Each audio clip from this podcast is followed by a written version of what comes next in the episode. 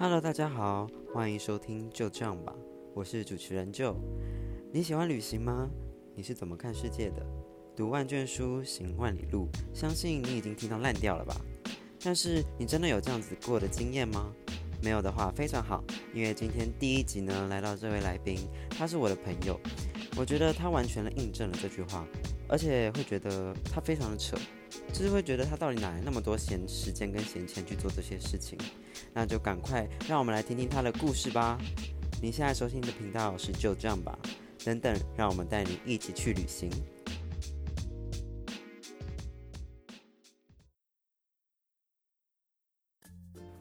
那我们来欢迎今天的第一位来宾陈梦安同学，拍手，呜呼耶！Hello，嗨。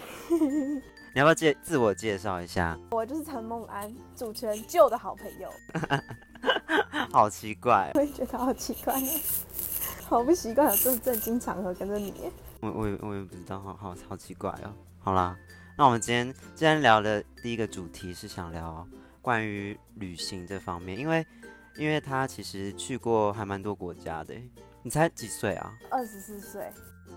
哎、欸，其实我有点不爽，你刚刚说什么很有钱呢？所以你很穷？我很穷。那你怎么？你是怎么？我一天我在我玩我一天住过最便宜的，可以住一天八十块。八十块？你说台币八十块，在哪里可以住到台币八十块？或是你也可以住在别人家里。你说像沙发冲浪一样吗？哎、欸，你有去过沙发冲浪吗？去过一次，两次，就去过两个晚上。在哪里？哪个国家？在中国。那时候是在南疆，在喀什。哎、欸，其实我那时候去新疆的时候，一直听到别人说，就是喀什，它是一个很蛮可怕的地方。没有啊，那都是因为中国政府丑化了那些少数民族。我觉得你说有点像现在种族歧视的感觉，所以是不是其实其实真的需要自己走一段才会知道发生过什么事情？而且我遇过一个人。一个朋友吧，然后他说他们以前坐火车回家都会有那种少数民族，他们都会很嫌弃那些少数民族啊，真假的？对啊，然后就是说他们藏族小伙坐地板就好了什么之类的话，真的啊。然后作为那个朋友是，就是我觉得他还蛮不错的那种。然后他讲的那些话的时候，我有点惊讶，而且他连我们就是我那时候去兰州大学上课的时候，他们也会就是因为那个学校很多少数民族，因为可能在西北边，然后。就是很多那种藏族的什么，就是各式各样民族的，然后汉族的都会故意就说前面是他们的位置，然后就一直说我们往后坐，就是很明显的分这个族做这样子，这个族就这样，然后汉人是大众。天哪，好难想象哦，难怪难怪那时候他们会，哎，是那时候吗？还是哦前一阵子是新疆暴动是吗？他们少数民族，我那时候上一堂课叫藏族文的历史与文化。然后那个老师就是藏族人，然后因为西藏最近观光就很发达，然后就很多汉人进去做生意，所以就变得说，本来是让里面人可以做生意，可是汉人又去取代他们位置，他们完全连自己想谋生的生意都没有。其实讲到这个，也是因为新疆这一段，然后来认识彼此，对不对？好像是哎，其实之前都不熟，然后是因为新疆这一次。所以算算不算是因为你这样子去真正了解一个地方以后，所以你才开始会喜欢旅行这件事情？我是从旅行中了解的，我觉得我不会特别知道那个地方，可能你去你就会发现很多事情。所以你也不会想要，就是可能我看到一本书，然后知道这个地方发生什么事，就特别想要去这个地方啊？哦，会啊，会啊。所以，所以其实都有吗？两种关系都有，都有啦。蛮喜欢的，所以你现在你现在二十四岁，然后你已经去过二十二个国家吗？天哪！然后是在这五年，近五年去的，五年去了。哦，我想解释一下，我真的没有很有钱，二十二个国家都是打工的时候存下来的，然后零用钱存下来的，然后把就是我不会去买什么很贵很贵的东西，然后吃饭我也都我也食量不大，我花费也不高，然后就是这样存存存下来的钱，不是很有钱，自己花钱。然后我有，然后他他刚刚。他刚刚去雾眉啊，然后又还有雾嘴巴，然后雾头发，然后就这样说他自己没有钱啊。可是现在不能出国啊。那你为什么是近五年才会突然那么喜欢这件事啊？我觉得是因为我去交换学生，还有我去大一暑假的时候去加拿大待了的时候，然后我就突然觉得其实没那么恐怖，自己去。你你都是自己去吗？你说大一的时候去加拿大也是自己去吗？对啊，没有，那只就是去游学那一种，去上语言学校。然后那一次我就突然觉得，其实就是那很那一阵子，好像离上一次打出国是有一阵子，很久没有，然后也不常出国那时候。然后因为那一次之后，我就突然间打开了一个门，就发现了自己的兴趣，也不是兴趣，就就发现自己其实只是爱玩呐、啊。然后呢，又发现其实。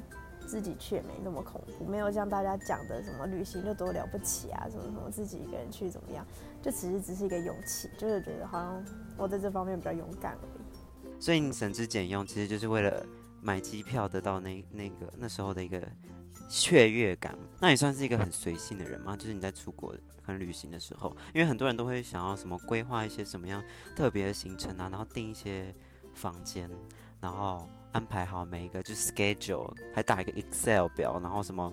哦，不，我不会这样做。可是我会大概想好我应该怎么走，我会大概知道那个地方有什么。可是我不会去细查。然后，可是如果那间饭店是很特别的，需要提早订的，我就会去做。我会想办法，比如说我这次要玩一个月，就是在外面总要走一个月，我会订好那一天住要住那一间，因为不好订，或是需要一个礼拜一个月前订，我就会订好，然后我想办法那个礼拜会到哪。可是中途不会有任何反，不任何就是不会说特别要干嘛。我会先知道那个地方有什么故事，然后因为我比较喜欢历史这方面，人文历史这方面，然后我就会去查那个地方，比如说我去了秘鲁。然后那个地方的印加文明，就是我会一直去看一些，而且我很喜欢拍那种很特别可爱的东西。我很喜欢去他们的市场。哦，我也很喜欢去市场哎。我很喜欢去市场，然后逛进他们的小巷子里面。就不知道什么市场，就是有一股魔力，感觉可以看到他们非常普通的生、平常的生活的感觉。而且我很不喜欢别人，就是就有时候不太喜欢有人问我说：“那你最喜欢哪一个国家？你最最想搬去哪个国家？”就是其实我就觉得我们只是个过客，就也没有办法去评论，毕竟你也是，就是你也不是那边的人，而且你只是个世界中的小角色，为什么要去评论这个地方？其实我也不喜欢别人这样，就是什么做一些排序啊之类的，因为我觉得好像其实没有什么太大的意义，是大概是这种感觉吗？你也不能真的去知道那个国家生活到底是怎么样的，对啊，然后就有时候大家就以偏概全，对，就像。就像很多人会觉得中国就是怎样，但是你没有，我觉得是很多人没有真正去过，然后了解这个地方。那你英文好吗？那你在你在国外怎怎么跟人家沟沟通的？用用笔的。蔡英文？也没有啊，就是讲出一点话，然后。那你之前去加拿大干嘛的？那其实也没干嘛，就英文很烂，而且最烂那一班呢。所以你是在放牛班？对啊，我从小到大在大学还是放牛班。我的 USB 就是他功课来源。那你在第一次的旅行的时候，你有这种害怕的感觉吗？我第一次一个人的时候是去少林寺。By yourself? Yes, by myself. 那你为什么会想要就是突然想要一个人？没有，那一次其实我跟一个朋友有约，就他临时不去，然后我就觉得，我就既然我都决定好，我就觉得我想去，然后我就去。然后那时候因为到了一个。登峰就是上少林寺的那个爬上去，就是不是从出口进去，我们从那从背面就是爬上爬山爬过去，然后有个城市叫登峰，可它离郑州有一段路。可是我那时候一直以为就可能三四个小时就到啦什么的，结果被我坐了五六个小时，然后天黑，然后重点是我完全不知道我自己在哪里，我也不知道自己是不是登峰，然后之后就到了就下车，然后就天黑了嘛，然后我就就开始害怕。因为那时候我的室友一直跟我说，河南什么很多绑架的啊，很多什么什么的，很多骗子，他们都说河南都是骗子，然后什么的，然后然后那时候就挤过重重的计程车司机群，小姑娘小姑娘搭车不？然后呢，然后然后就一直挤到最前面去，我就觉得好恐怖哦。然后他们有的都不讲国语，我就上了一台计程车，就是个老伯伯，刚才赶了七八十，然后全白哦，然后。然后很很很老那种感觉，结果他听不懂我在讲什么，然后他看不见我的手机，他老花很严重，他什么都看不到。那他也可以当司机？我也觉得很妙，然后那时候我就吓到了，然后我那时候就怎么办？完全不知道跟他说我要去这那个地方。结果呢，搞了半天，他就把我载到目的地嘞，而且他听不懂我讲那个语，我也听不懂讲任何一句话，然后他就跟我摇手说他不会，说他不知道什么的。那你也是运气很好哎。然后就把我载到目的地，然后到了那边，我就突然间觉得好像没有这么难。你可能上辈子有什么烧香拜佛哦，不对，你以前不是读那个什么佛佛学院，你是不是就是这样来的，修行过来的？对啊，我也觉得。然后反我那时候去南疆的时候才恐怖，一个人，然后大家都说南疆很危险，然后反正。我真的是觉得大家都是听说，因为听说这个地方怎么样，然后而去评论说这个地方就应该是怎么样。大家都没有亲身去走过，然后就因为听说，然后就觉得很无知这种行为，就只是给他一个标签的感觉，就觉得你都不知道，然后就随便给人家一个标签。然后，哎，去南疆我真的毫不后悔，就是我觉得南疆完全不是你想象中中国那个样子，然后就觉得说很简，就是他们的生活也不要求很多，然后。就跟那种上海、北京真的完全两个世界。他们生活很简单，然后就很知足，就觉得他们很知足啊。然后什么婚礼啊，好快乐，动不动都是不是那种广场舞在跳舞，是那种你会觉得那些舞他们是真的发自内心，我快乐，我在跳舞那种感觉。那你们是怎么到那边的？其实不难，就只是火车，然后坐巴士坐到塔什库尔干线，就是。跟巴基斯坦的边境线，然后那边就是帕米尔高原，超级漂亮。那那时候我整个觉得说，就是突然觉得说我做了一件我曾经做不到的事情，就是我没有想过我会这样子做，对啊，然后发现这世界其实没有想象中这么恐怖。你不是也有硬闯过色达吗？那时候是还不能开放，对不对？那时候台湾人还不能去，现在可以去。那、啊、你们是怎么进去呢？我们爬过，就是他路旁边是检查站嘛，然后就那种真枪实弹军人，然后我们爬过那一座山，翻翻山越岭吗？翻过一座山，然后爬过去，然后那时候我脚是踩不到地板的，我用手在那个网子上面爬，因为我太矮了，然后离下面那个石头有点远，那个土堆有点远，就一踩那个土堆就松掉，然后就只能用手，然后就抓那个网子。啊，如果是被抓到会怎样？听说有抓过一个日本人。他可能也是爬进去的吧，然后好像没怎样，嗯，就叫他赶快离开。可是我们那天第一晚不能，第一晚去侵略的时候，他就发现我们怎么进来的，然后之后还是让我们住一晚，说隔天走，然后就对，我们就隔天走了，我们隔天就离开。你们是怎么离开的？就是包包车再走啊。可是你们出去的时候不会被外面的人看到，就是怀疑吗？可是其实我们都长一样，没人知道我们是哪里的。真的吗？真的，哪看得出来？台湾人跟中国人长一样。可是你皮肤算很白耶，他中国有白很皮肤很白的人啊，福建那些都长一模一样啊，其实根本没有差，而且你讲话其实他会听出来你是哪里人，可是他你不要说你是台湾人，没有人会第一个猜你是台湾人。哦，好，好像好像也是，所以我觉得很多东西其实就是就是本来一开始不敢，或者是一开始就拒绝学习，甚至给他贴标签。就像我自己，像现在一直很害怕找工作一样，就是一直觉得好像，呃，自己好像做不到，对，或者是对他期望太高，或者是觉得达不到，就会觉得有一种失落感。但是很多事情是，其实是只要去做了以后，才会发现，其实你做得到，跟发现它其实还蛮美好的。那你，你之前有发生过什么像是出其不意的事情吗？让你差点回不来那种？蛮印象深刻的，有一次是飞车追逐，在东北吉林的东东北的吉林，然后那时候因为半夜两点，然后要要坐车子去找一个朋友，然后那时候是九人座，一个个放下车，结果就突然间我是最后一个，那时候跟司机聊得蛮开心，就聊聊聊，突然间有一台车挡在路边，然后那司机就按他一下喇叭，结果就开了，转过去之后就开到前面红绿灯停下。就那台车子就很生气，就车子就插在我们面前，然后好多台车，然后之后就好几十几个人黑衣人拿着棍棒下来要砸车，然后然后就这样挡住，就这样挡住我们车子，然后我就说傻眼，我想说哇塞天哪，我现在怎么办？然后然后我就想说怎么办？我要死在这了吗？然 后我就一直觉得我要死，结果我就跟司机说不要开门，然后那个司机愣住哎、比我愣的还久，他就突然就打挡说咱们快逃吧，然后就一个大回转 U 字形，然后每一台车就这样当当当，跟电影画面一模一样哎、然后就这样子 S 型绕，结果因为中国人都那种圆环，他就这样一直绕圈一绕圈，一直追一直跑，我们要去，他一直要去找警察局，结果每一间都关门，我那时候第一次知道中国警察局关门。然后我就在地图上找，就找到一间分局。我想到这间分局应该不会关门，分局那么大，然后去关门，就就被追到了。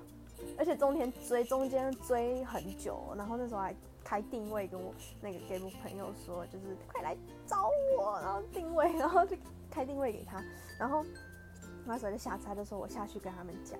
叫我在车上不要不要走，我超怕有另外一个人来把车子开走。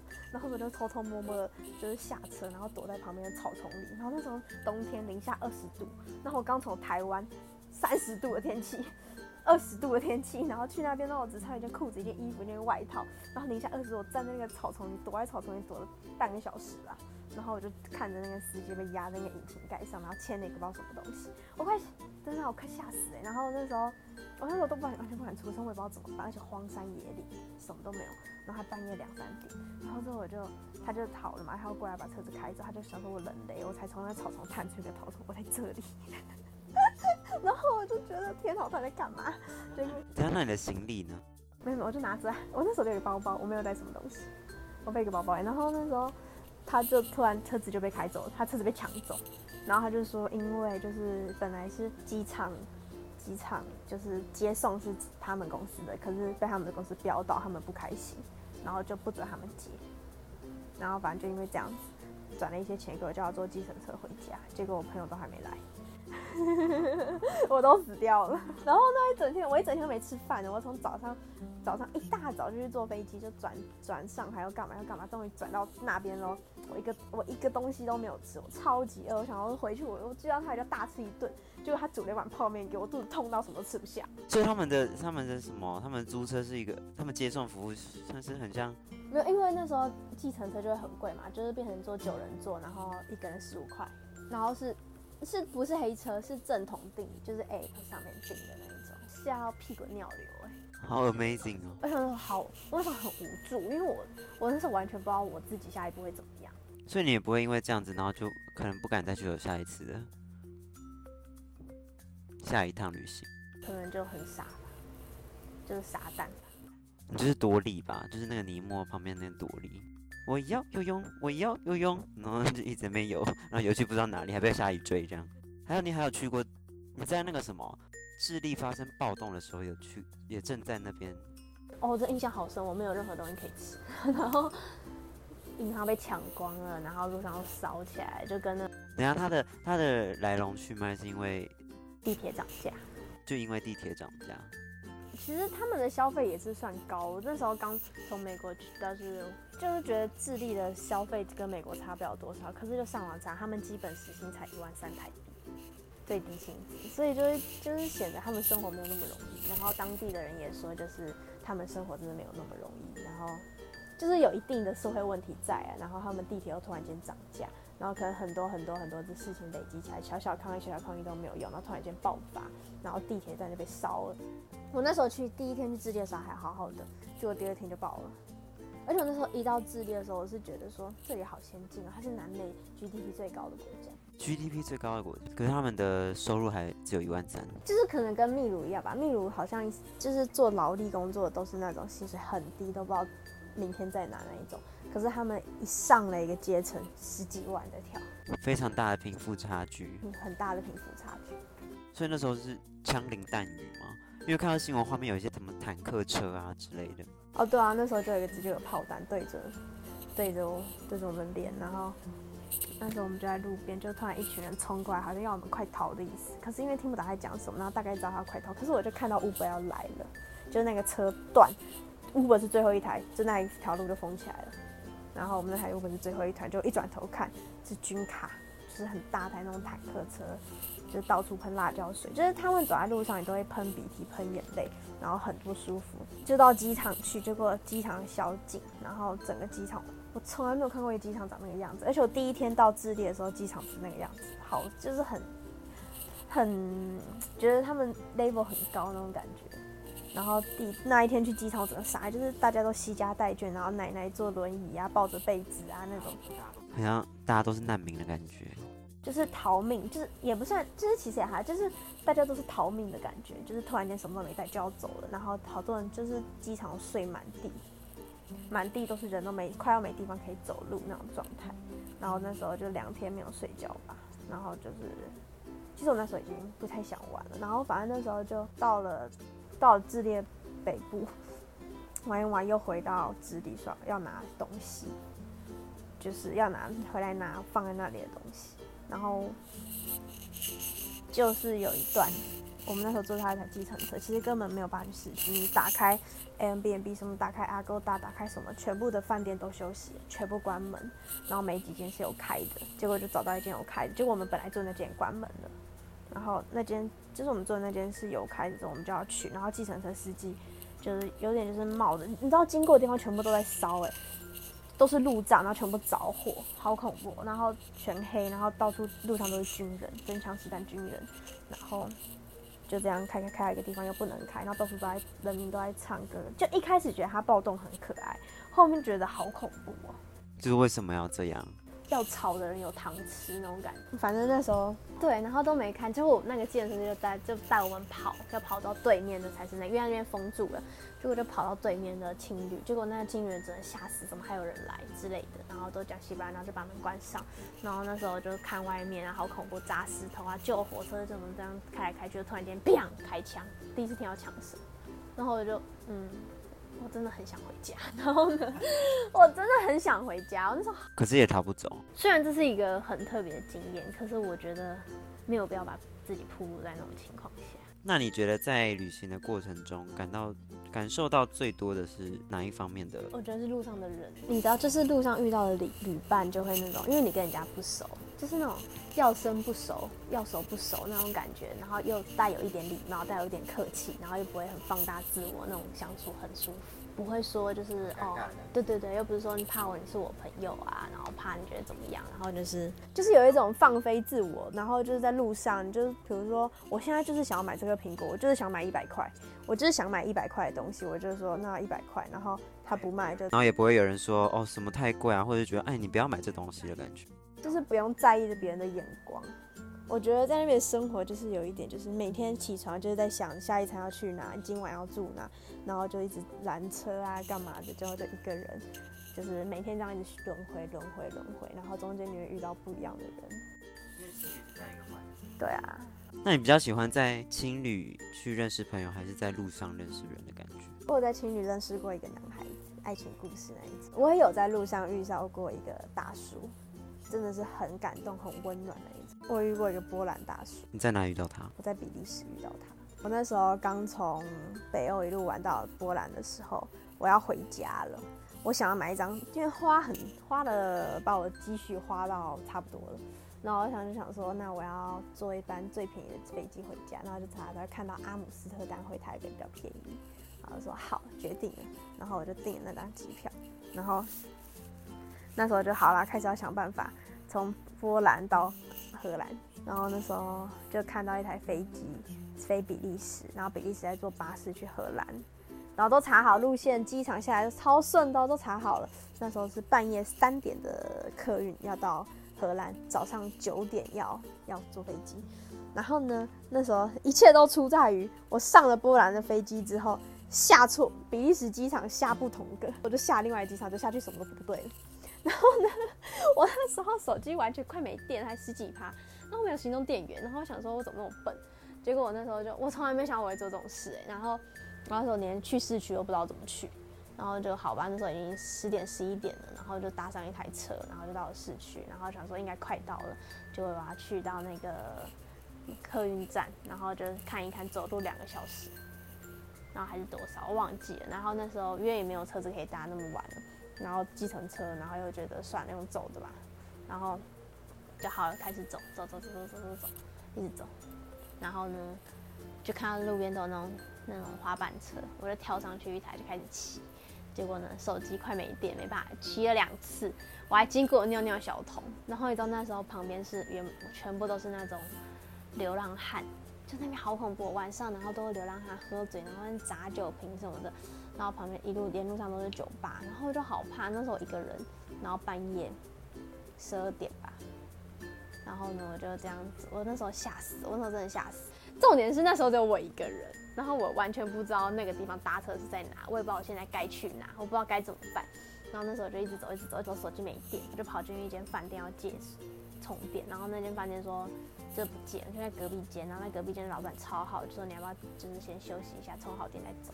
然后那时候我就充个八趴吧，我就觉得可以了，我开机了，我要走了，然后我就又走了。我也不知道那时候哪来自信，然后走走到那个客运站，然后完全找不到客运站在哪，就看到一间亮亮的，一间亮亮的玻璃屋，然后就走进去，然后发现大家在等车，就是里面的人很像难民，我不知道是怎样。然后因为那个那个镇子很多叙利亚难民，新闻很多，然后。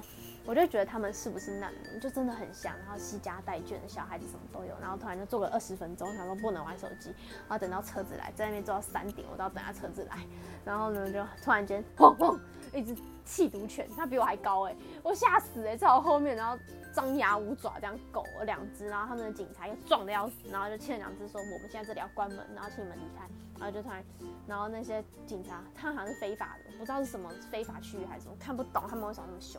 然后反正我们就出去，去到外面，然后天啊，我真的不知道在哪里搭车，我一直绕，一直走，一直绕，走，就是找不到。然后我就遇到一个，然后然后路上都是那种小屁孩，然后死掉的鸽子，然后什么垃圾，真的满地。然后那时候就天哪，比利时在我印象里不是尿尿小童很有艺术气息的地方吗？然后就对整个比利时的印象就是。怎么会这样子？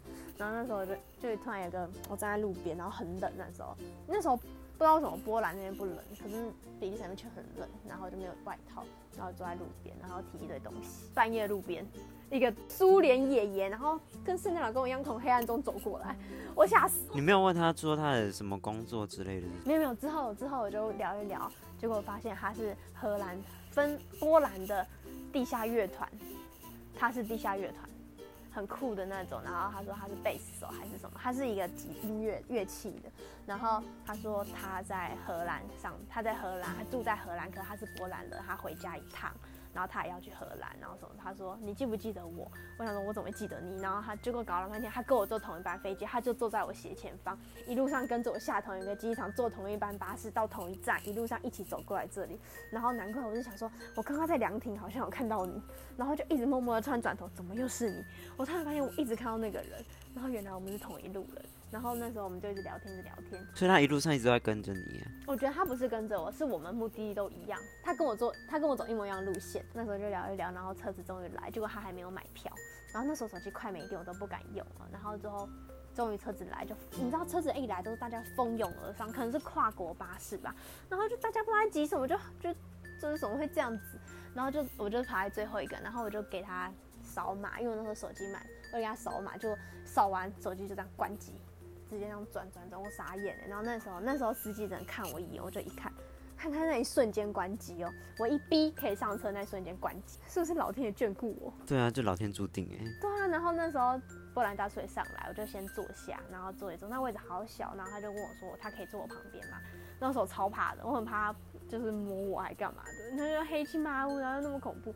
结果我就直接坐下去，我说好啊，你就就坐吧，然后就坐了，然后我就直接睡着，他是秒睡。到底是怎么可以这样睡？我直接秒睡，累死我，然后起床，然后我就张张开眼，然后就看到他，然后我看到那一幕，我整个很感动，因为他很大只，他只有一只腿坐在一半的屁股，一只腿坐在椅子上，他怕我没位置坐，然后就让位整个。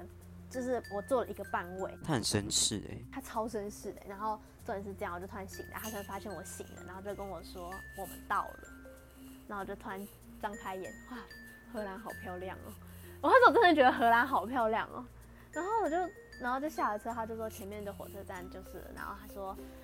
他那时候就带我去买票，然后就帮教我买。之后他就上到那个月台，一边是往机场，他是坐另外一个方向，我是往机场的方向。他要回家，他就跟我说：“那我就就是就到这里送你到这里，然后往这边去，你上去下车就是机场了，不用害怕。”然后他说：“我要走这边，因为我家是这个方向。”他就这样解释了。然后他突然说，他就突然跑过来，然后就抱我，他就突然间抱我，然后我那而且他从头到尾都是那种跟在我后面走。他不会就是让我走在后面，他都在，他都是让我先走，然后跟我说前面走，然后一直在后面，就是有点保护我那种感觉，超感动的。然后那时候整个觉得就是有难的时候，你在路上遇到很多类似就是这种帮助你的人，就会觉得很感动。这是一段爱情故事哎，这是偶，这是根本就是偶像剧哎，这是偶像剧发生在你身上。可是那时候你知道那一瞬间，我要上上地铁那一瞬间，我就看他，然后。他抱我，那时候整个眼眶都是泪在转哦，就是整个就是不知道是什么感觉，就是百感交集。我那一瞬间想到，我跟我想跟他拍一张照，还是交个联络方式，还是什么时候？就他好像也没有手机，就是一个地下乐团很流浪的那种人，真的就是那个样，国外那种样子。然后也没有交换联络方式，然后我现在觉得有点难过。光这个故事你就有惊奇，然后又危险，然后有，有点算是算爱情的故事存在。你人生真的是很。对啊，而且你的结局都是美满的。就是有时候在路上遇到这种，然后有时候在青旅遇到另外一种。讲完那么多故事，你觉得这么多国家哪一个地方最能够代表你？我很喜欢台湾，可是我也不知道台湾能不能代表我。可是我希望我能代表台湾。听完那么多故事，其实我觉得不管做什么事情，其实都没有那么困难。而且我觉得最最重要的，可能一个大重点嘛，就是勇气。就是从刚刚梦安所分享这些故事，然后听完听完那么多，其实还蛮还蛮可怕的。可是你只要有了勇气以后，不管做什么，好像没那么困难。所以也希望大家可能在在不管做任何事情的时候，也都可以充满有勇气，然后去面对人生的下一个阶段。然后我们谢谢谢今天的来宾梦安，谢谢主持人 Joe。